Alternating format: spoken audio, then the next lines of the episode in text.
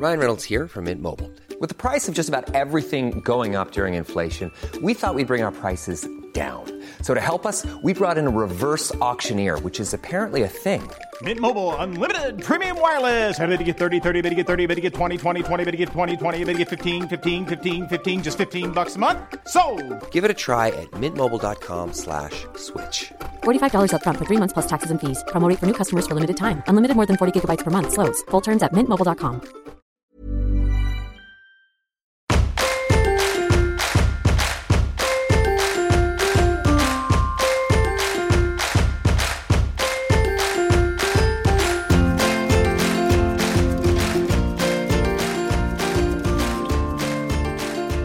Hello and welcome to The Middle. I'm Jordanna Levin. And I'm Hollie Azzopardi.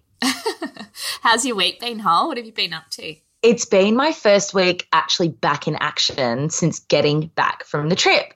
So I've been working really hard, if I do say so myself, Yeah. but it's been so good. I think because the last two months I really haven't worked much, which is definitely a luxury. I've really wanted to get back into work. I love working hard. I really do. And I feel very accomplished. I mean, I worked out that this week I have three placements in Virgo and three placements in Capricorn in my charts, George. So, what does that mean now? What does that mean for you? Well, that means that I'm owning more of the hardworking elements of my chart. Hollie's got this thing where she sees a star sign in her chart and automatically thinks that that makes her that sign. Yeah, I've been really Virgo Capricorn this week. Yeah, so now is now Hollie is Leo, Gemini, Libra, Virgo, and Capricorn. but um, in all seriousness, no, it's been really good to work. I- I've loved it, and I'm such a nerd. But no, it's been fun. How about you, my girl? How's your week been? Yeah, my week's been great. I'm actually just packing this morning to go to Brizzy. I was trying to get on. I still haven't packed, by the way, Hollie. Fuck. I was late to this call because I'm like, I got to pack, I got to pack, and I still haven't done it. I'm a terrible packer. Yeah, feels. Yeah. So I'm going for two mm. days, like two days. One of those days is an event I'm speaking at. And I have this thing Cool. about getting dressed for an event, whether it's someone's wedding or a speaking event, when I'm not at home and I don't have the option to want to change. Like you're very stuck with the outfit you have to wear, you know? And it sends me into a tailspin. No, I get it too, Jod, especially with speaking events because everyone is looking at you. so it actually, Yeah. it does matter what you're wearing. And taking photos of you. Yes. Yeah. It's so How do you counteract that? Like, Mm. what do you do? I take lots of options with me. And luckily, I'm going to my mum's, and she's got a very extensive wardrobe of wonderful clothes. But Good. I, I don't know. Like sometimes, you know, like you'll you'll pack an outfit that you know looks good. It's like your go-to outfit, Totes. and then you go to put it on the day of an event or whatever it is, and you're like, what? Why does that happen? Is What? it because we build up expectation? No, I think it's just like it's like when you look in the mirror some days and you're like, what the fuck am I looking at? But you really look no different than the day before. So true. I think it's a female thing. And I think I it's like a hormonal lens. And like, I don't know about all of you, but my weight can fluctuate in a couple of days, like if Totally. I'm holding water weight or depending on how far away I am from my period. And I think that can make clothes look different. Maybe we need to start categorizing our wardrobes based on where we're at in our cycle. Oh my God. this is my ovulation phase. This is my. I'm. I feel like I'm onto something here, George. Yeah, I don't think that's bad. I just that's very Virgo of you, Hollie. No, do you know what I've started doing? And it's not the most financially intelligent move, very Capricorn of me, um, is every time I have like a speaking event, I buy a new outfit. And I was doing it with weddings too. And I buy a new outfit and I wear it once. And then I get in this stupid headspace of don't repeat outfit offend. And it's like, okay, number one, it's not offensive if I really love the outfit. but I don't know. It's like we put this pressure on ourselves to look different and wear something new at every event, every time. Do you do you do the same? to be honest with you, I don't anymore. I used to, and I used to buy a lot of fast fashion. um, Yes. that I'd wear for one event and then I probably wouldn't wear again. And I'm being very, very conscious of it lately. So, Yeah. yeah, I will buy something new, but I will wear it to several events. I will wear Good. it to weddings. I will wear it to friends' 30th birthday parties.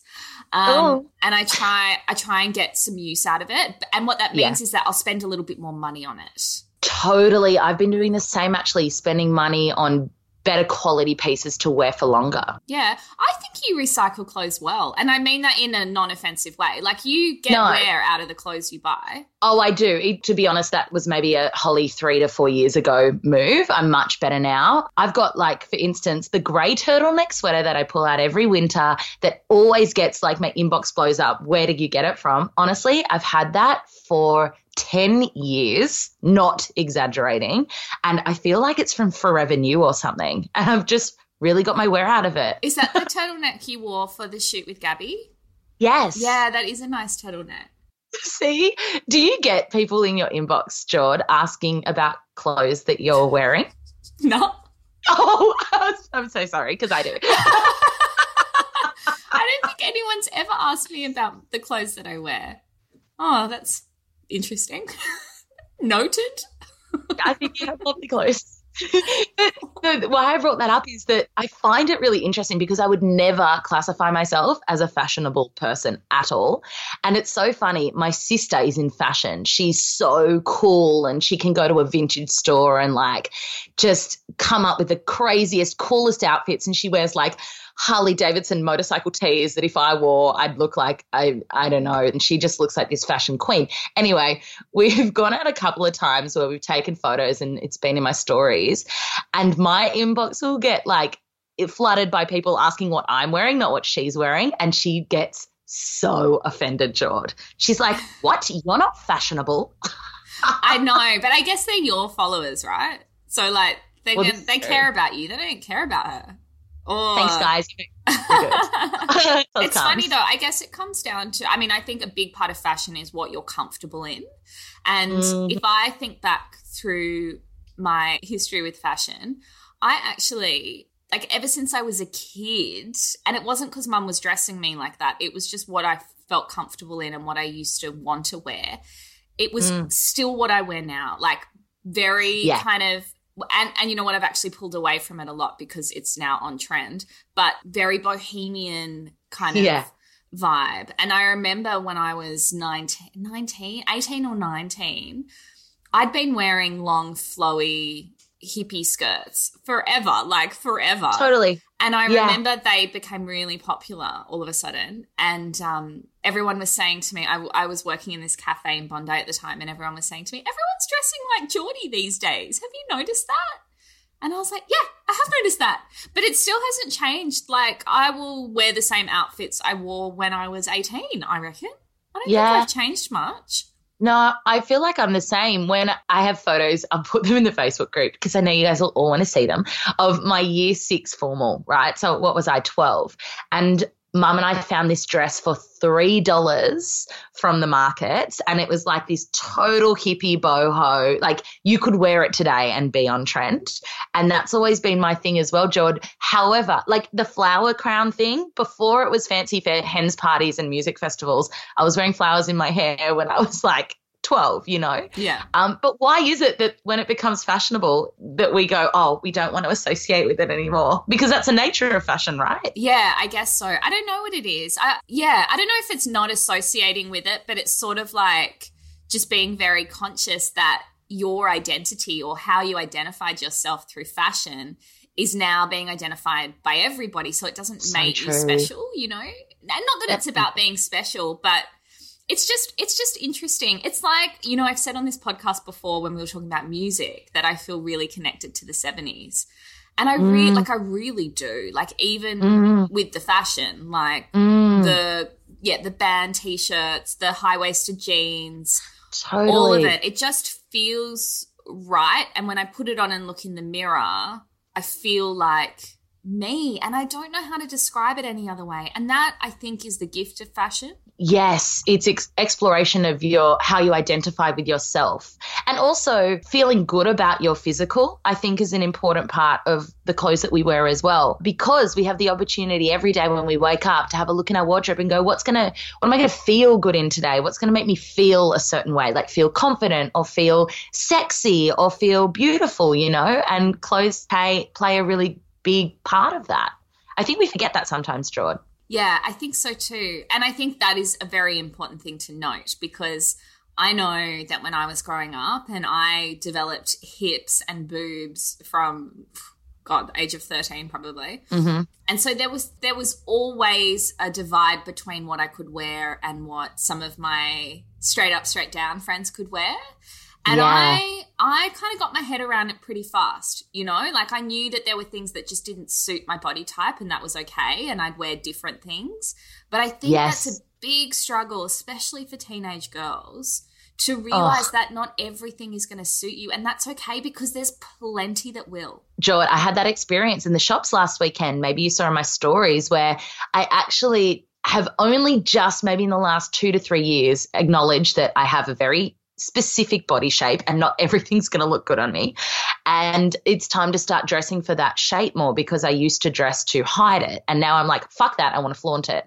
So I went into Kookai, probably my first mistake, and really wanted a pair of white pants. Their biggest size, it was a 40.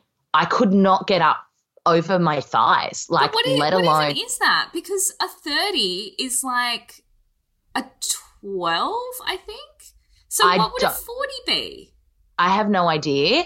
And do you know what? For for someone like me who's done a lot of work on like body image and those sorts of things, and this isn't a body image conversation, we'll No. park that component. But I felt a little rattled by it, and I thought, fuck, there are so many women out there, let alone like young, impressionable women who are coming into stores like this and, you know, feeling like clothes don't fit them or don't look good on them. But that's it's actually not the case. It's being aware of what brands you're supporting. I shouldn't have ever probably walked into a Kookai store, to be honest. But why? And why what suits your shape. Why? Well, yeah, good question. Because I always have that experience in Kookai. And it's only like once a year I'll go in and try things on and then leave feeling like, oh, I don't feel good about myself today. I haven't been into Kookai since I was in my early 20s. Are they notoriously small sizes? Well, when I put the story up last weekend, my inbox was flooded by women saying, I never shop there anymore. I've had nervous breakdowns in there. What I guess I'm trying to illustrate is it can be incredibly stressful hmm. when you're determining clothes you want to feel good in, and then the size situation comes up, and you can walk into the store next door and be a 30, and the store ne- like next to that, you're a 40 plus, you know? Yeah, I mean, sizing's such an interesting conversation, isn't it? Because I know, I mean, I buy a lot of clothes online. I very rarely walk into a store anymore and try stuff on. And it's a big gamble buying clothes online because sizes differ so much. Like, I can be anywhere from a size six to a size 12 in some brands. And it's got nothing to do with anything. Like, if you put a size six pants, oh, I'd, I'd never be a size six pants. Who am I kidding? Size six top with a size, you know, 12 top from a different store, they can actually be the same measurements. Yeah. And that's, that's also really scary because as flattering as it is when you walk into a store and you're a size six, it's not flattering when you walk into a store and you can't fit in your regular size. Yeah. And that's where I I mean I don't online shop at all. This is interesting. Hmm. I don't online shop for that for that reason because I don't know what I'm going to get. Like I have to try clothes on for my body shape. Yeah, I understand And that. I also hate shopping for clothes. That, and it. that's also why so yeah. I, my pair, my jeans I've had for like six years. I have like two pairs of jeans. Who even wears jeans? You wear jeans? I wear do you? jeans all the time. We need to go. I'm telling you, there are so many amazing jean brands out there now, and we're going to find you some incredible jeans because I think you're wearing jeans that you've been wearing forever. And you're Yes. not wearing jeans that I mean I don't even know what your jeans look like, but there's ones that we can 'Cause I get never to wear suit them. your body type. I think I think jeans are great and they're so comfy. I never used to wear them. I, it's so funny actually. When I started wearing them, everyone was like, "What the fuck? I've never seen you in jeans." And then a friend who I met up here, who only knew me since I moved up here, he's like, "You always wear jeans. Like you never wear anything but." Stop I'm like, it. "That's hilarious because I'm not the jeans gal, but I but I do love them. I love them." I love that you said jeans are comfy because I would never put those two words in a sentence unless Yes, it was they Neither are. Neither would I. I mean, I'm sitting on the floor cross-legged in my jeans. Stop it. No, I will not. Stop it. But you also rock overalls, and I wore my first pair. They were actually Jords in our shoot that we had about a couple of months ago now, and I loved them. I just, I always told myself that I wasn't an overall kind of gal. You just got to try stuff on. When I say, like, when I shop online, I usually only shop brands I know my sizing in. And that Yeah. can differ. Like, here's a really good example. So I wear A brand jeans, okay? I've got them in light denim, I've got them in like a mid blue denim, and I've got them in black. Mhm. Now, they're all the same size, but the black ones are just a little bit smaller. You know, and it's the same brand, same style, but the black ones don't fit me as well as the other ones do. And I So guess it's got to do with the denim and all of that. But that's that's how much you could send yourself into a tailspin when you try something on and you're like, oh my god, it's not my size. It could be the color that it is. Yeah, that makes so much sense. Did you ever work in retail? Look, I did some brief stints, and to be honest with you, I didn't like it because we were told that we have to, you know, tell everyone they look beautiful and encourage them to try on other stuff. And I just didn't like the inauthenticness of it. Not to say that retail staff are inauthentic because you get some beautiful ones, but I can mm. see straight through women that are telling me I look good in something when I know I don't. And I lose Yeah. respect for them and the store immediately. Yeah. How about you? I I was a very passionate retail assistant for about 7 years and I I loved it because I was like, fuck this, I'm just going to be honest. And I loved making women feel beautiful and I would never lie. So, like, I would have regular customers come in and be like, Hollie's going to tell me honestly if this looks good, good or not. That said, if the owner was in the store, it was very different because he'd be on our backs being like, follow them up, push sales, like, make sure you're adding these Who things to their fucking cart. though? Who does that work I don't with? know. And now walking into stores, I'm the same Jord. If someone's all up in my grill, I'm like, okay, you're just trying to make a sale. You're not actually, you know, like looking after me. But then the other on the reverse, if I walk in and I don't get like greeted, I I'm like, I'm not buying from this store. Like I'm so I'm so Okay, particular yeah. About also- retail etiquette. Me too. Okay, let's talk about it. I like to be I like to be greeted when I walked in, asked if I need a hand. If I say no, leave me the F alone. Totally. I'm the exact same. And if I say, yeah, I'm looking for this, help me out. Yeah. And don't try and push anything else on me. That's my favorite retail assistant, the non pushy, friendly Yeah. person who actually, you know, enjoys what they're doing. You yeah. Know? So what would you do in the situation if someone was trying on a pair of pants, say, and Mm. they just didn't suit their body shape? I try pants on all the time and I just look horrendous. What Mm. would you as the retail assistant say? I would say, do you want my honest opinion? And then they'd be like, oh, fuck, she's going to drop a bombshell. And they'd say, I, I feel like we can do something better, Better. that suits your shape more. And then I'd go and bring the option Yeah. over. Yeah, you know? it's so interesting, isn't it? And you know, People like it's it. I was thinking about this yesterday. I was in Lorna Jane trying on some new yoga leggings. And um, the Lorna Jane in Byron, it's probably in every Lorna Jane store. They're very slimming mirrors. And I know they are because whenever I'm in there, I feel good about myself. And I'm like, this isn't right. what, is, what am I looking at? And it's great because I, I think it's important that you do look good in mirrors because some change rooms, I'm like, why have they got this mirror and this lighting in here? They're not going to sell anything. Yeah, I know. It's usually the big department stores that have the fucked up mirrors. Can I just? Ah, where you can see everything from all angles. yes. Don't they want to sell stuff? It's so strange. But I was in Lorna Jane and I was trying on these. They were tie dye leggings. Mm. Now, they're the same size that I try on in all Lorna Jane leggings, and Mm. they're beautiful. But because they're tie dye, they've got these big circles that sit right on your thighs and your butt. And if one of those circles is in the wrong place, they just Totally. like make everything look 10 times bigger. Mm. Right. And so I came out of the. Actually, I didn't want to come out of the change room, but I came out of the change room and the retail assistant, I know her quite well. She was really lovely. She was like, they look great. And I wasn't sure because I was like, I don't trust these mirrors and they only look just okay. So I'm Yeah. like, mm. but there was another, a Brazilian woman in the store and she had tried on the tie dye print in a unitard, like a full one Oh my piece. god. And she said, Can I be honest with you? And I said, Yeah. And she said, I'm not going to get the unitard because those tie dye circles make your thighs look big. And I was like, Thank you so much. And I took them off and I bought it in the crop top instead. Because at the end of the day, you just want to feel confident and comfortable. And if you're convinced to buy something and then you go home and you don't feel either of those things, something's going to sit in your wardrobe. You're never going to wear it and you're going to just feel like shit anytime you try to put it on, you know? Yeah. That like we want to feel good in the clothes that we're wearing.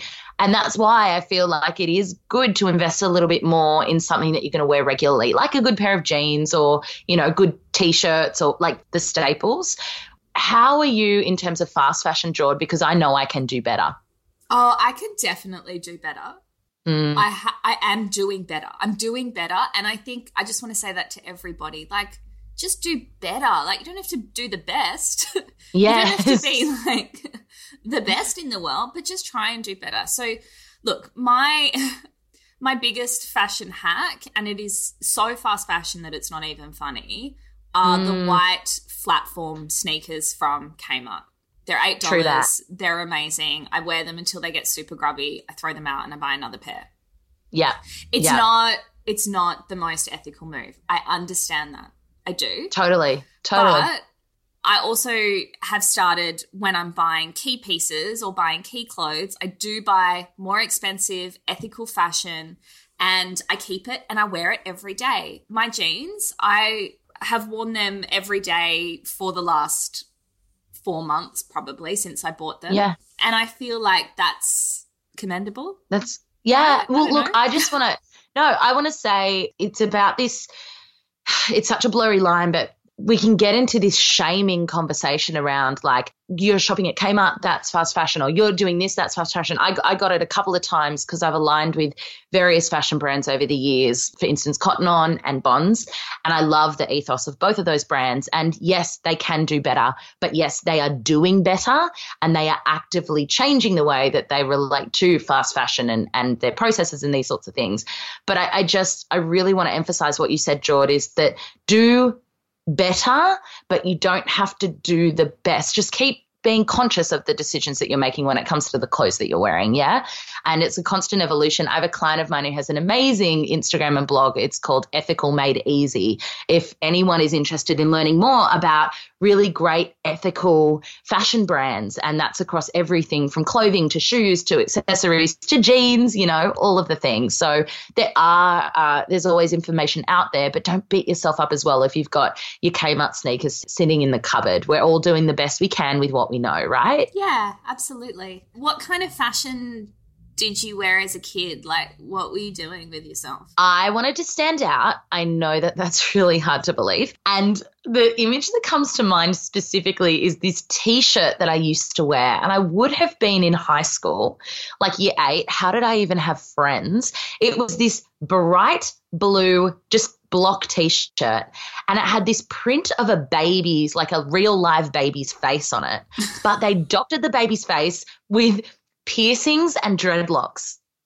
What the? It was awful. No, it was real. I don't know why. I just thought it was like really like taboo Edgy. and out there. And so I would, yeah, I was trying to be like edgy. I went through an Avril Lavigne punk phase where I would wear my tie from school on the weekends um, with like a singlet. Oh my god, that's so funny. I've done everything, Jord. I've really explored my fashion limits. I love that. That's that's so good. Yeah, like like I said before, I was always kind of a little bit bohemian, but I definitely went through a stage where I like to hide my body, and so I'd wear these like oversized billabong jumpers. I don't even know if they make them anymore, but they were on trend at some point. And they were like so big and baggy that they'd like hang down to your knees, and I just like hide myself Yes. under them. Um, I also was obsessed with Hound Dog. I, you might be a bit young for Hound Dog. Do you remember Yeah, Hound Dog? no, I know Hound Dog. Yeah, yeah. and it was fast fashion at its best. And it was lots of lycra and tight things and like boob tubes. And like they had these leggings that had a skirt attached to them. So you'd be like wearing a mini skirt and pants at the same I time. remember. Yes, like a skirt, but with leggings. Yeah. And I was very, I never ever wore pants as a kid. I remember dad putting me in some shorts once, and there's a whole photo shoot that went with it because everyone was like, oh my God, John's in shorts.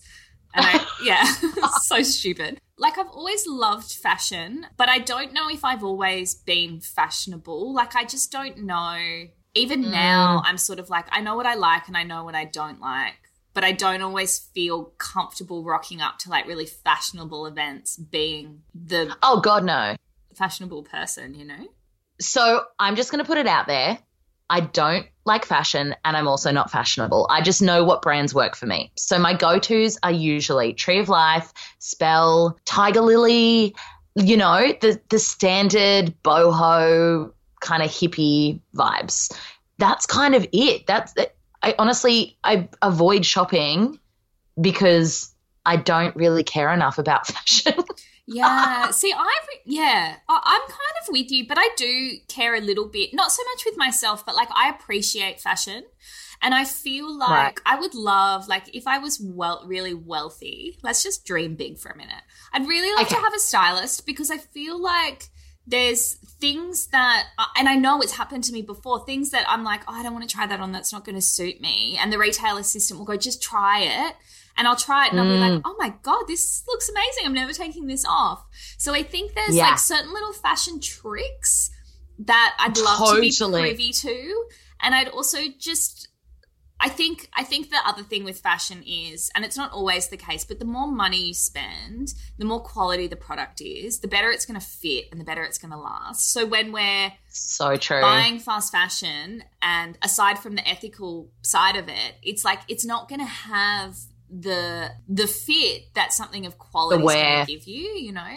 So true. I mean, everyone should just get themselves a Trent because he acts as my stylist. He has such a good eye, Jord. And he, anytime I need clothes, he's like, okay, try this on. You try this on. Like, this suits your body shape. This doesn't. He's so good. Oh wow, Um, and that's interesting. Yeah. I was just going to say Yeah. because men and like I've dated so many guys who have said to me, I mean, they're always very complimentary of what I wear, but they'll say to me like, "Oh, I wish you'd just wear."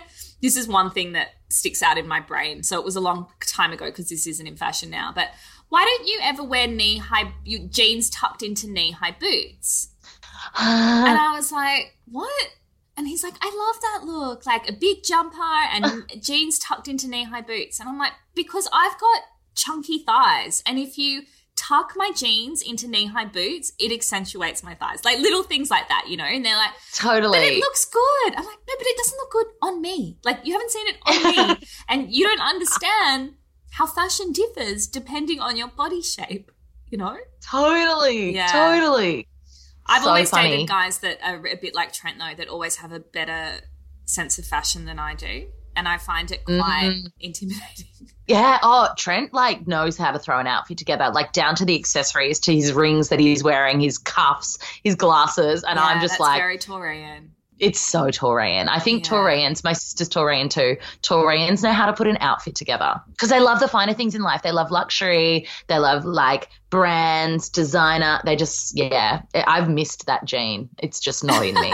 That's so funny. We'd love to hear about your experience with fashion and Yes. how you navigate the fashion scene now, and also what you're doing about slow fashion and like ethical Yeah, brands. your and if you have any brand. good ethical brands, definitely share them with us for sure. I would, yeah, it's something that I really want to start being mu- much more conscious of. So thank you in advance. So, Hollie, what are your recos this week? I'm really excited about these recos, Jord. And the first reco is actually a business that's founded by a really good friend of mine. But bias aside, I have purchased her product because I believe in the business so much. Now, the business is called My Moon Box.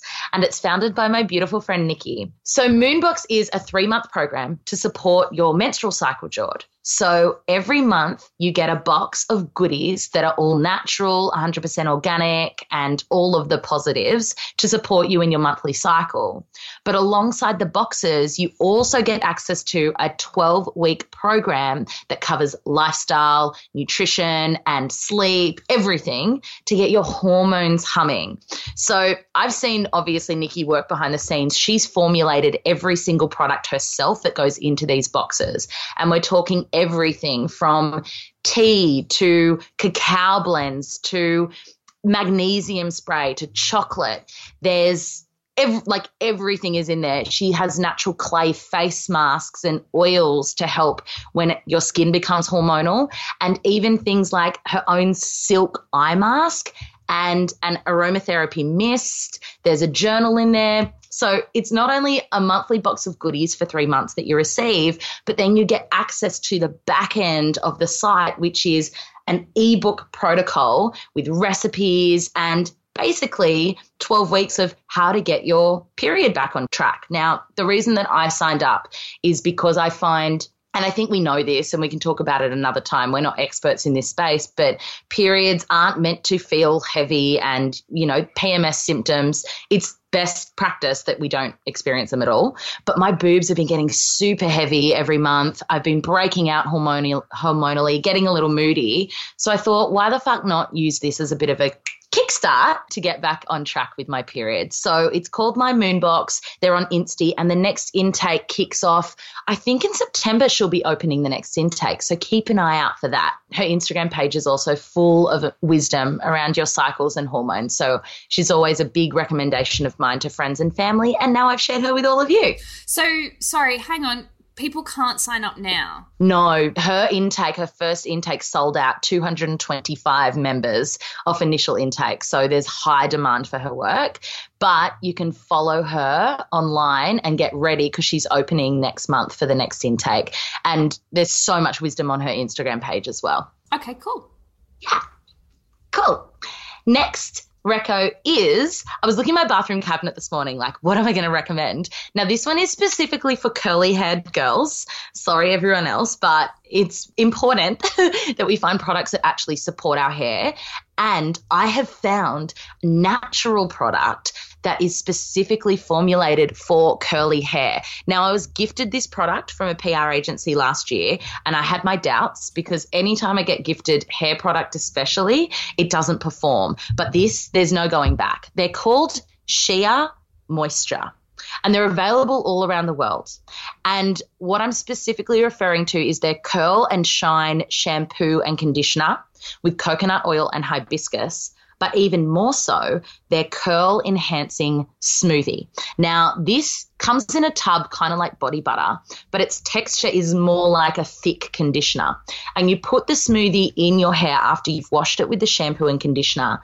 My hair has never been so defined, like no frizz, and just really beautiful, easy curls. I've not needed to brush it. It's just, and it smells to die for. I'm going to read what it doesn't include. So there are no sulfates, parabens, phthalates, propylene glycol. I'm sure I pronounced that incorrectly. mineral oil, animal testing, or petroleum. So I highly recommend it's for specifically thick curly hair, Shea Moisture, their coconut and hibiscus curl enhancing smoothie, and their shampoo and conditioner. It's the only thing I use on my hair now. So good. Yeah, my retros, drawn. Yay. Yeah. They were good. I don't have curly hair, but I would use it if I did. Sorry. That's all right. My recos this week. My first reco isn't going to appeal to everybody, and I know this because I know not all of you like musicals. So this one is for you, Hollie. I'm so excited. I know, but it's a podcast, so you just need to get on board. All mm. right. So I've spoken about this particular podcast show before, but it's this episode that I just found really interesting this week. So it's um Dax Shepard's Armchair Expert. And this week's episode was with Ben Platt. Now, if you don't know who Ben Platt is, that there's nothing wrong with you. I didn't know who he was either. He is an actor He won a Tony Award last year as the lead role in the Broadway musical Dear Evan Hansen. Have you heard of that? Oh, no, I haven't. No, I hadn't either, but it's huge in the States. Everyone's obsessed with it. He was also in Book of Mormon and he was part Ah. of the Pitch Perfect movie series as well. He played Oh. um, he played like the dorky friend, the kind of geeky Yes. friend. Yeah. Anyway, I love Pitch Perfect. yeah, he was interviewed, and I just found it fascinating. Just like it spoke about a lot of the behind the scenes of musical theatre and what they have to put themselves through. Wow. And just his experience. Yeah. He he's gay and he came out, I think when he was 12 or like really young, and just talking about that experience. And his father is a big time producer in the States. Just trying to think what he produced. Like oh, oh, it's so bad. I wish I knew this. Really big movies that you've all heard of. And so he kind of grew up in Hollywood. But it was just, it was a really fascinating interview. And I think you'd really like it, Hollie. So Okay, Ben Platt, armchair expert. done. Done? Okay. Um, and if people are turned off, I just reckon go and have a listen anyway because I wouldn't have listened to it except that it just started playing in the car and um, I really loved it. My second reco is a herbal tea. And it's one that Hollie and I both love so much. And we talk about it with each other, but we never talk about it publicly. So let us do that. It's from the higher living range, and you can buy higher living teas from Woolworths, like maybe Coles, I don't know, but definitely from Woolworths. And they're beautiful. They're organic herbal teas. And this particular flavor is cocoa and chili, which sounds a bit strange for a tea. It's a tea bag, so it's not a powder and it's got cocoa. So it's not cacao, it's cocoa chips in there, I think, and like dried chili, and it is Yeah. so delicious. It's kind of sweet, and Yeah. it's really yummy. Hollie's having it now, actually, for breakfast, but. It's really I nice. literally am having it now. It's really nice, like instead of reaching for chocolate. Yeah, and don't let the chili turn you off. It's not spicy. It's not. It's kind of like that licorice tea flavor. Yeah. Yeah, and it's kind of it's just a bit of heat. I love chili though. Like the chai blend I drink has chili in it. I just love it. But it's not Really? like, oh my god, this is so ah. chilly. I can't handle this. It's really warming. It's beautiful in winter. I highly recommend it, and it's really cheap. I think a packet's like five dollars or something. Yeah, I always have them in my cupboard. And this was like one of the first things we bonded over, John. I've been drinking this tea for like six years. I am, it's my favorite tea other than chai. I'm interjecting your reco, but No, definitely get amongst it, friends. Yeah, it's really good. If you're not sure about it, just try. this is the theme of my recos this week. If you're not sure about it, just try it anyway.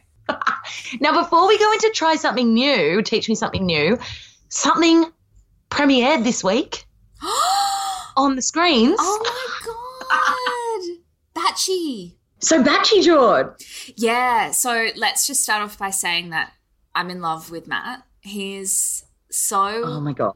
cute and sweet and handsome. And Leo. And he's Leo. but I don't know if that's a positive or a negative. I haven't quite worked it out yet. No, he's great. He, I love that he's an unknown. I mean, we've had a few unknown Bachies, but he feels really unknown, you know? Yeah.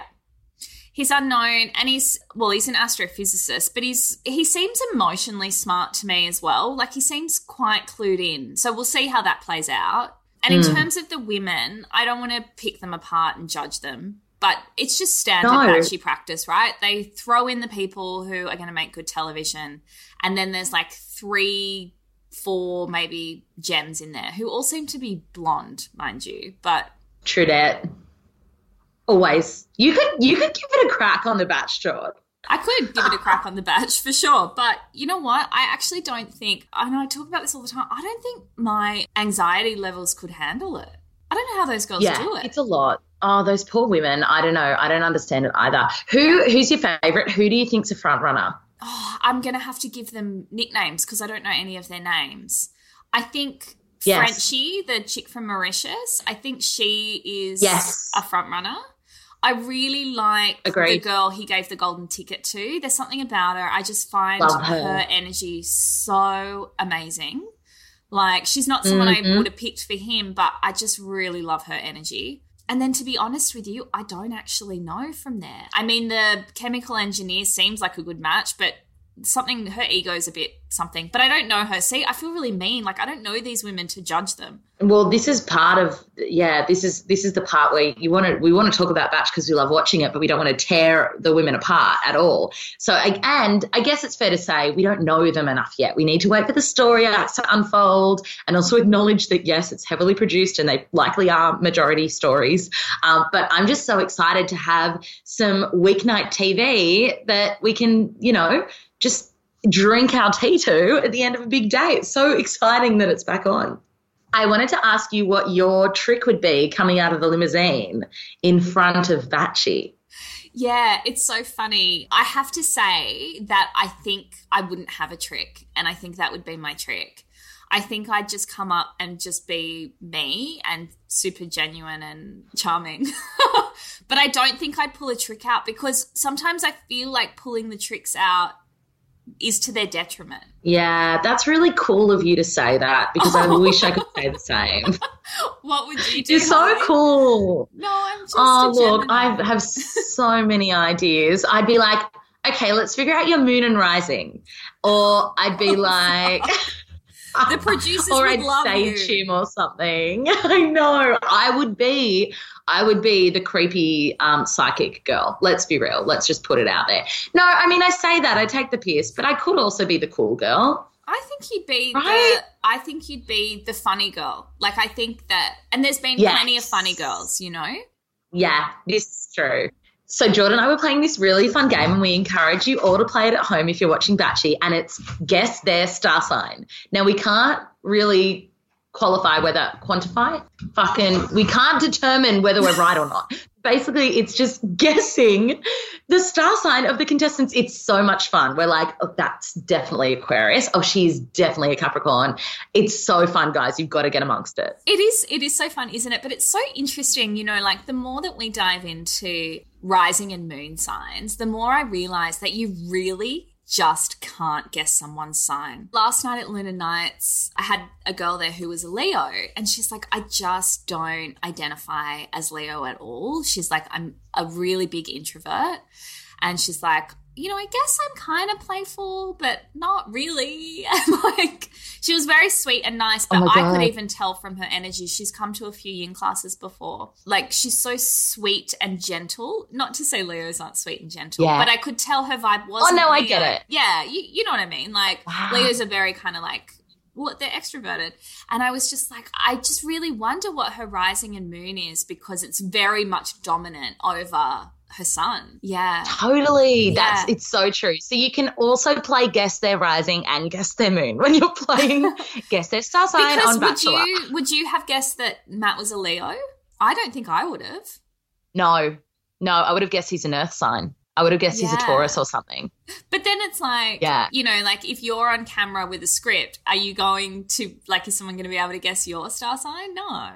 No, no. Actually, that's a really good point. Fuck, I find this stuff so interesting. Yeah. I do too. It, like, I hope you guys do too because we've been talking about it. soz about it. Should we should we transition now into teach me something new? no, before we do though, I just want you to pick the winner. Who do you think the winner is going to be? I know it's hard to tell, but Oh, for fuck's sake. I don't know guess. people enough yet. Okay, can I intuit it? yeah, you can. okay, the winner is going to be the girl who got the golden ticket. I don't know her name. She's going to win. Wow. Country girl. I would love Yeah. if she What do you won. think? She's the nurse. Well, I have to say, as a seasoned watcher of The Bachie, I do Mm. know the producers try and trip you up as much as they can. The only one where they didn't do that was Matty J and Laura. Like it was obviously Laura right from the minute Blatantly obvious. Yeah. Yeah. But everyone else, they try and trip you up a little bit. And I was listening to an interview with Georgia Love yesterday, actually, and she was saying that because she was watching it as it was airing, but she'd obviously already picked Lee. And she's like, it was very obvious it was Lee. And then he just got cut out of like all the episodes in the middle. Like he just didn't appear at all. So people forgot about him. So she's like, they, Wow. they do a lot of that. So I've noticed before that sometimes the people that end up in the top three don't feature heavily at the beginning. So I don't, I actually don't know. I don't think it's going to be the chick from Mauritius. I think that's too obvious. And Yes. I would love it to be the nurse, but it might just be someone we don't really know well enough yet. Yeah, we haven't met the characters enough yet. Look, let's check in in a couple of weeks and see how we're panning. Yeah. Okay. It will be a nice girl, no less. Yeah, of course. So, Hollie, what are you teaching us? Is it alcohol again? It's definitely not. Although I gotta say, the whiskey cheersing in the Facebook group gave me fucking life. Girls represent. That made me so happy. I went to a whiskey tasting last night, but that's beside the point. Today, I am teaching you all. Do you want to do a quick shout out to the people you met last night, the whiskey tasting? Can I? Yeah. Okay, guys. So here's what happened. Trent and I went to the to a tasting at Archie Rose, um, which is an Australian distiller. They're great. If you're looking for a good whiskey, Soz they released yesterday. They sold out in 29 minutes. We have two bottles, but they do great gin. Anyway, after the tasting, we went to this Italian place next door and it was like 10 minutes before close. And we're like please can we like we'll order really quick. We love italian food. And there was this table of people next to us having a great time and this woman leant across and grabbed my arm and she was like let them order. She was clearly had one too many reds. It was brilliant. Anyway we sit down and some other table started singing happy birthday. And this woman who just we're actually Insta friends now. Shout out to no, I'm not going to say her name. Go she doesn't even know I host Oh. podcast. Shout out to Jessie. Um, she she leant across and she's like, "It's my husband's birthday," and she pointed across to him, and I went, "Oh, Leo," and she's like, "Yes," and rolled her eyes, and I'm like, "It's all about the attention, isn't it?" And he laughed and said, "Yes," and I said, "I know because I'm a Leo too," and then we bonded over being Leo, and she goes, "Oh, these stupid Leos, like." It's all about being a Taurus. And I was like, oh my God, my husband Trent's a Taurus. And so they were like shaking hands. Neck minute, the night escalated so quickly. She ended up grabbing one of the waiters and was like dancing with him around this nearly closed restaurant and pulled up a chair and sat with me and Trent as all of her friends and husband left and we're like, come on, we're leaving now. And she's like, I want to hang with these guys. And she proceeded to tell me how Leos and Taurus are a wonderful match. She's been with her husband for 12 years. They have two kids. And she said, yes, your dogs do count as your children. And then we added each other on Instagram and parted ways. Wow. Star sign convos keep bringing people together. yeah, they're life, right? That's why I don't date Pisceans. No, I'm joking, Pisceans. oh, you know what I worked out the other day? The co-star, the whoever does What? co-star is a Piscean. That's why they feel That's free to go. Yes, because they can, because they are one. Oh my gosh. Do you know what I just realized as well? I'm sorry, guys. We, I promise we'll get to teach me something new. Benny Drama releases his dating a Leo video Today? Today. Oh my god, I'm gonna check Yeah, if it's up. It might even be up. And do you know the character he plays? He plays Kylie Jenner in it. Oh, does he? I'm so excited about this. Is it up yet? Guys, this is a bonus reco for you. Benny Dramas on Instagram Benny every Drama month. Seven. dating- No, it's not up yet. Okay. Benny Drama 7. Follow him. He does monthly videos according to the star sign, what it's like to date them. Go back into his Instagram TV, watch every single one. He fucking nails them. You cannot watch them if you have a very sensitive ego because he rips them to shreds. And I've been dying for the Leo one. But he rips all of them to shreds, so you can't take it personally. Like it's just his um, it's just his Totally. mo. Yeah. I'm going to teach you all about angel numbers today. And I know this is something that so many of you have been waiting for because George and I both get our inboxes blown up anytime we mention angel numbers. So when I say angel numbers, I mean those repeated number patterns that you keep seeing. I have a question. Sorry, I know it's too early for questions, but why are they called angel numbers? I feel mostly because, and this is just me guessing, people feel like it's a guardian angel type message that's being delivered to you. Mm. I've just always called them angel numbers, but they're rooted in numerology. Yeah, so it's just repeated numbers, right? It's number patterns. It's why do I keep seeing 1111 or 911 or triple two or, you know? So you can catch yourself seeing these repeated patterns. The most common one is through time, but license plates are a big one. And that's where I get a lot of my messages. Or you could see them in like, Yesterday, uh, the number 22, I cannot tell you guys, it has been following me this week every time I'm like, Jord, like my table number at a cafe. Yesterday in the Uber on the way to the event, it was 22 degrees in the Uber.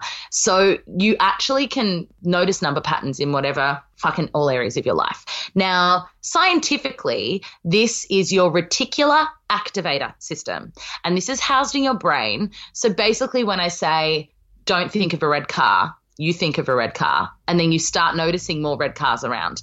This is how it works at a scientific level. So I just want to get that out of the way because people will be like, oh, yeah, it's purely coincidence that you're seeing because you're looking for the signs, right? And that's something I also want to say is they don't count if you're searching for them. so if you're constantly checking the time for the number or if yeah. you're constantly looking at plates or you know doesn't count what you want to feel when something is classified as a sign numerologically is there's no coincidence to it it's like oh my gosh these numbers just keep getting in my face. And I know you guys listening know what I mean because it's just that you can feel it. You're like, there's something more to this. Sorry, can I give you a really good example? Oh, please. Whenever I do long distance car trips, which I do all the time, whenever I look down at my GPS, which is on a big screen in my car, angel numbers will come up the whole trip. And it's never because I'm searching for them. It's just if I happen to glance down, it'll say like 22 minutes to destination or, you know, I'll, you arrive at 222 or whatever it is and it's yes. it's something that constantly changes but whenever you happen to look down there's always a repetition yes. of numbers or whatever it is and it's just a little reminder for you that's the thing and that's what i think is important Jord because a lot of the questions that we'll get asked is like what does it mean what does it mean and i often come back and say what do you think it means and this is like anything when it comes to your intuition and working with numbers and number patterns is a really good intro to trusting your guidance and your inner knowing. So you can develop, this sounds a little out there, but develop your own relationship with what these numbers mean to you. So when you see 1111, for instance, how does that feel for you? Do you feel supported? Do you feel guided? What were you thinking in that moment you saw that number? If you're constantly seeing triple eight, how does that make you feel? Sometimes all it is is a nod from the universe or source or whatever it is that you believe in that you are on the right path. That said, numbers, like anything, have their own energetic vibration. So if you do catch yourself seeing something like 22 constantly, and that has been the case for me this week. Sometimes you do want to lean into it a little more because it's very specific. And that's when we can start looking up the meanings. Now, there's one resource that I use online, and always I just say, guys, Google it because that's what I do. It's like go online and Google it. But the resource that I trust and that I've been using ever since I first experienced my angel numbers back in corporate land, like all those years ago. The website, and I'll pop it in the Facebook group, it's called Sacred Scribes Angel Numbers dot blogspot dot com. And the woman's name is Joanne Walmsley, and she goes through every single number single digits, double digits, triple digits, variations like eight, six, seven. What does that mean? And she's always been really on point. So she is who I go to when I have one of those moments that I want to read more of the meaning. So we'll pop her in the Facebook group. She needs to update her website so it's not a blogspot.com anymore. I love it though because she's clearly just like wants to get this information out there for everyone and just be like, yeah, whatever. I'm just putting it on the interwebs. Yeah, yeah, that's so funny. I love it. So my first experience of angel numbers was when I was at a crossroads in my life and I was working my corporate job and I didn't know what to do and I kept seeing 555. Like the time would be 555, I'd see it on license plates and that was the first time I found Joanne's website and was like, okay, so 5 energetically means change, big change. And I started to annoy my colleagues because I'd be looking at the time, be like, two, two, two, one on one. And I still do it to this day. I know, Jord, like you get it from me all the time. I'm like, triple eight, like four nines. Um, and I remember one of my colleagues was like, You're just seeing that because you keep looking for it. I'm like, No, actually, I don't.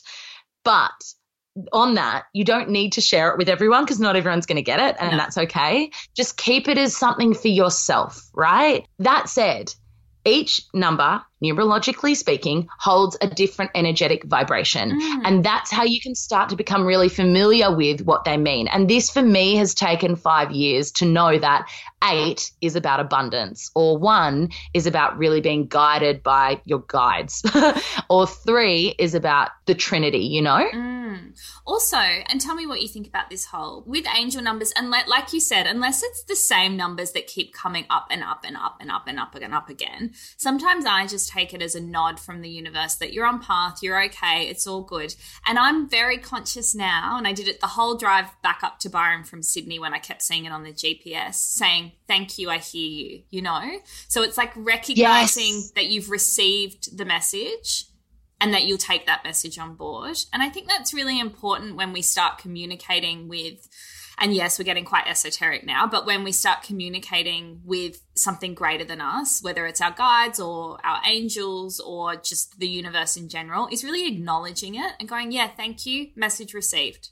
Always, I do the exact same job. It's a really good point. And like you, if it's just a random, you know, repeated number a couple of times, I will look up literally and go, thank you, yes, and smile, you know, and it's bringing that energy of just gratitude to the space.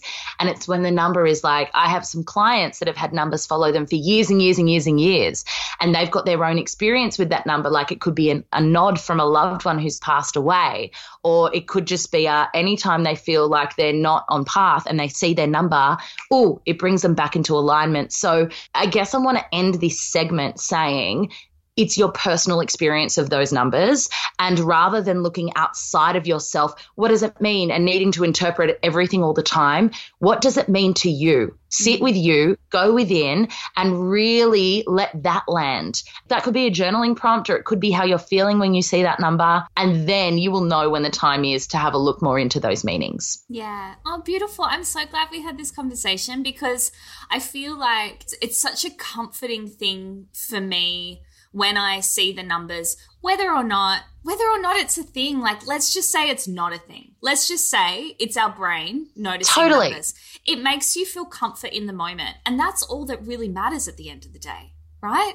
Whether the meaning of the numbers Yes. is significant to you or not, it's that you feel different. It changes your vibration. And that's enough to change the course of what happens next. I love this conversation so much, Jord. I almost feel like next Teach Me Something New, it maybe in a couple of episodes, we'll talk about all the other signs you can get. Because obviously, angel numbers are just one, but you can get so many other different signs that are nods from the universe in the right direction. Yeah, and on that note, guys, if there are, and I've asked this in in the Instagram, it's like my mum calls Facebook the Facebook. I've asked in Instagram before, but definitely tell us in the Facebook if there is something you want us to do for Teach Me Something New. Let us know because you know we are running out of ideas, so it would be really helpful if we were giving you the information that you wanted. Yeah, and also just a precursor before we get all the Yoni requests that yes, that one is coming. Because I know, coming. yeah, it's coming. It's coming. Yeah. Figuratively and literally. No, Hollie. Sorry, that was crass. No, that was so crass. oh Um, god. You know what? Wait, wait, just before you say. You know what the difference is between you and me? The similarity I Yeah, the similarity is we have the same joke and I think it, but you say it. I don't know whether to apologize or accept that as praise. I just think it's our differences. But now I just want to get serious for a minute. I just want to address something that came up on my socials this week, but it's come up on Hollie's socials before as well about copying other people's work on social media. And it came about because this week, and it happens every month, but this week, several people had taken um, my moon synopsis that I put up for Leo New Moon and copy and pasted it into their accounts and not credited me. Or they would credit me, but in a way that meant the majority of people didn't know that it was my work. And so by that, I mean either tagging me in the photo, even though the photo is not mine, so no one would see it, or putting me in the comments, which, let's be honest, most of us don't look at the comments for a credit for words. And it's just a little bit, it's a little bit sneaky. And it was posed to me on social that do I really need to be credited? Isn't it Like, shouldn't it be enough that my message is being spread? So I just wanted to come on here and say a few things about it just on behalf of all creatives. And and I also want to be really really conscious and I'll talk about a little bit more in a minute that Hollie and I are not perfect in this area and we are trying to be no. more conscious about it too and we want to do better. So this is a conversation. This isn't either of us saying we do it well and you don't do it right. I'm not attacking anybody personally because no, the other thing that all. Hollie and I realized this week is we we both have backgrounds as journalists. So we were put through the ringer at university on how to credit and yeah. not plagiarize work. And I think we kind of take for granted that it's not known by everybody. So it's not common knowledge. It's it not, isn't. No. Yeah. So I just want to say that it's not an ego thing for me. I, I don't it's not about me needing to be validated for the words that I write, but it's an integrity thing because I put a lot of work, and I know Hollie does too, into those captions. Sometimes it takes me a whole day to perfect a moon mm. synopsis caption. I don't just write it 10 minutes before I post it. I put a lot of work into it. Mm. I channel the message. I make sure it fits, and this sounds silly to people, but I make sure it fits in the word count of the caption, which can take a lot of yeah. work to make sure the message is getting through and that people can relate to it. I make sure I inject wit into it so people can go away with practical things that they can embody. There's a lot of work that goes into it. And yeah, we mm. offer it for free on social. It's part of the platform. That's something that we can't yeah. control. There are no laws against plagiarism on social media. No. But it doesn't mean no. that it's okay. So, all I want to do is I just want to give you guys some pointers for the best way to credit people if you want to use their writing or their artwork or whatever it is. I love that. Yeah. I love that. And I want to interject here, Jordan, yeah, and say that I like I I'm stuck with this as well because I feel for and I know like creatives across all industries get it whether they be a photographer or a tattoo artist mm. or an illustrator and you know the list goes on and on and I feel when it's a caption and it's the words in the caption the lines are even more blurry because it's not it's not the image that's obviously someone else's work. It's like the words underneath are so much harder to credit. It's so much harder. And like you, I, I, mean, I'm the first to admit when it's like, I just want to be praised and have recognition. But this is just about acknowledging the work that someone has put in. And I know I said the word acknowledgement, but it's, eh, I don't know, it's just so much deeper than that. I, I do think it's a really important conversation we're having. And a lot of other people, including my main woman, Peta Kelly, have had similar experiences. And it's just about, you know, having these open conversations. Yeah, yeah, and and that's a really good point. Peta Kelly has said a lot on this, and she says it so eloquently. So definitely go mm. and read her Instagram. She mentions it quite a bit, and yeah, this isn't something we're not pointing fingers at anybody. We're not getting upset about it, but we do have a platform and we have the privilege of this platform. So I thought it would be a really good opportunity to explain some ways in which you can respectfully credit someone whose work you share. And it was brought to my attention this week by our producer, Mon. She's so wonderful. There's this amazing artist on Instagram called The Real Wow. And I go and check out his art because okay. he's very, very talented. But he actually put together a highlights reel explaining the best way to repost. And it's brilliant. Ooh. So I'm just going to take you through some of his comments on it because I think they're great. I love it. So he okay, says, cool. tag the person first in the post. And the reason that you do this, whether it's their artwork or whether it's their written word, is because we all know that our habits on Instagram are to scroll. Most people yes. don't read an entire comment. So if you're putting their name right at the end, they're not going to see it. They're going to assume those words are yours. As for the artwork, same thing. Tag the artist at the beginning, not at the end. Now, I this is new information for me because if I tag an and artist, I put it at the end, and I'm going to stop doing that.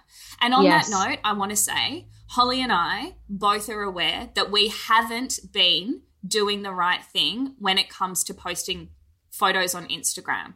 Photos Absolutely. come off Pinterest. A lot of the time, the like the Pinterest post won't tell you who the artist is. And to be honest with you, if they don't tell me who the artist is, I will just post it. Now that's not okay. I'm going to stop doing that. I realize that. I know it's wrong. So what we're going to do now is only take photos from Pinterest that have an artist credit and we'll tag the artist. Yes. If they Yes. don't, we won't use the photo. So I don't want you guys to go back through our Instagram and go, you haven't done this here. We are aware of that. And going forward, we're going to do better. And I think that this is about owning where we can step up, but as listeners as well, owning that too, going, yeah, fuck, okay, this is where I can improve. Yeah. So we're going to start doing that as well. Oh, he says if it's their artwork, make sure you tag the image too. So what the reason that you do that is when people see an image and they go to reshare it, if they see that the image is tagged, then they'll take the artist with them. That's the hope. Totally. Now, Yeah. I said before that I get tagged in images all the time. The images aren't mine, the words are mine. So tagging me in the image doesn't make sense to anybody. No, no. And you've also had an image of yours go viral that wasn't credited to you. I know it was so funny. I was a little bit flattered. It was a it was a rainbow photo I'd taken in Byron, and all these Byron accounts had it, and they were crediting some other woman who had reposted it and not attributed it to me. Now it was just a photo that I took down at the beach, so it's not a big deal. I wasn't making money off it, but um, I was like, wow, you know, like it can go viral so fast, you know. Yeah. Yeah, Yeah. absolutely. And the same thing happened with Peta Kelly, which is why she started speaking out. It was a concept of hers that was tweaked slightly, but not attributed as inspiration to her. And that's another p- point of the topic, but we'll go back to these tips and then finish off yeah, with that. sorry. Um, then he says, never bury an artist's name in a sea of hashtags. And that's true. So that happened to me this week where I was mentioned, but it was right down in the hashtags and nobody Yeah. would have seen it. No. Um, and this one is specifically for images. Never, and this is really interesting, never alter someone's artwork. So post it as it is or not at all. oh. And by that, he means don't put a pink filter on top of it. Don't put an Instagram Right. filter on top of someone else's artwork. I've definitely done that before. Me Put- too. Put a filter on it. So, and I think that's, I think that's a I really think it's good one. great. And here's, I think here's his great. last one. This is his golden rule. And Mm. I'm so down with it. If you're not sure, ask the artist. yeah. Can I Yeah. repost this caption? How would you like me to repost it? Yeah. It's the reason the repost, this is for words, not art, but it's the reason the repost app exists. I had Exists. so many beautiful people when I put that Leo New Moon post out on Wednesday night, repost it with the repost app in a really beautiful way. Yeah. Yeah. And it wasn't about validating me, it wasn't about my ego, it was about the integrity of that person knowing that they were my words. And if they were going to share them, then people should know where they came from. Well, I think it's important to note that people do use Instagram, Jord, as a marketing platform for businesses as well. And so if they're using your words for that, it is actually like you are a copywriter and you get paid to write marketing for people. So in that regard, it actually is stealing. It is stealing your your work that is often paid for. Kind of the least you can do is is credit properly. Yeah. yeah? And acknowledge that. Yeah. Yeah, I think so. So I think, guys, I think we can all just do a little bit better. And Hollie and I are going to start doing better going forward on both of our own accounts, but also on the middle account. But like I said, please don't go back through old posts and, you know, pull us up on it. We get it. We're aware of it. We're doing what we can going forward. yeah, of what we know. It's a good conversation to have. And I also want to like say thank you to the listeners who are often sharing our concepts that we talk about in the middle and attributing us to being the inspo behind those. So every week, obviously, we're bringing different topics to your ear holes. And it's so nice and refreshing to see when we are being reposted or shared, not just in stories, but in captions as well. And we're being credited for starting that conversation because that's another blurry line where it's like if we're bringing a topic to the table, like we, we want to see how it's like filtering into the things that you're sharing and the way that you're showing up. So I just want to like also commend those of you who are, yeah, really making an attempt to give credit where it's due, I guess. Yeah, beautiful. Yeah. Fantastic conversation. Okay, so we have some exciting news. Hollie and I have been working on this for a little while and we've had to get some helping hands on board so that it actually happens. But we're actually going to start sending out the links to all of our recos in a newsletter that will go out each week. So if you Yeah. want to have the recos recorded, they're not going to be in the Facebook group. They're going to be in a newsletter that goes out. There'll be some fun little funny musings in there as well. So to sign up for the newsletter, you will just have to head to the Facebook group. We'll put the link to sign up in the Facebook group and we'll also put the link to sign up on our Instagram as well. Yeah, we'll do a link tree so that people can jump on in. So Cool. yeah, jump on there, stay up to date, and that email will go out every week. So you don't have to chase the recos anymore, and um, you'll be able to link straight through to the product pages. Love it. And also remember to subscribe because, especially with our monthly readings, they are quite sporadic. They're not weekly anymore. You could miss out on them. Our monthly energy read for August went out last week. So while you might listen every week, that subscribe button means so much to us, to Jords and I, in terms of how many more people can see the potty, but also so you guys don't miss out on the extra bonus eps that we'll be throwing in every now and then. Yeah, just on that note, I mean, Hollie just said it, but I just want to make it clear. When you subscribe, it makes such a big difference to how this podcast performs. So, yeah, it keeps you in the loop, which is defo important. But it also really helps build the success of this platform, which is so Yeah. important to us so that we can keep bringing it to you. So, we would really love your support with that. So, if you're not subscribed on your favorite podcast app, please do that. And while you're there, please leave a rating or review. Yay! Well, I'm going to go. It's Monday by the time this is in your ear holes. So I'm just going to go and enjoy my birthday week. Had to throw it in there at the end. so we'll see you guys next week.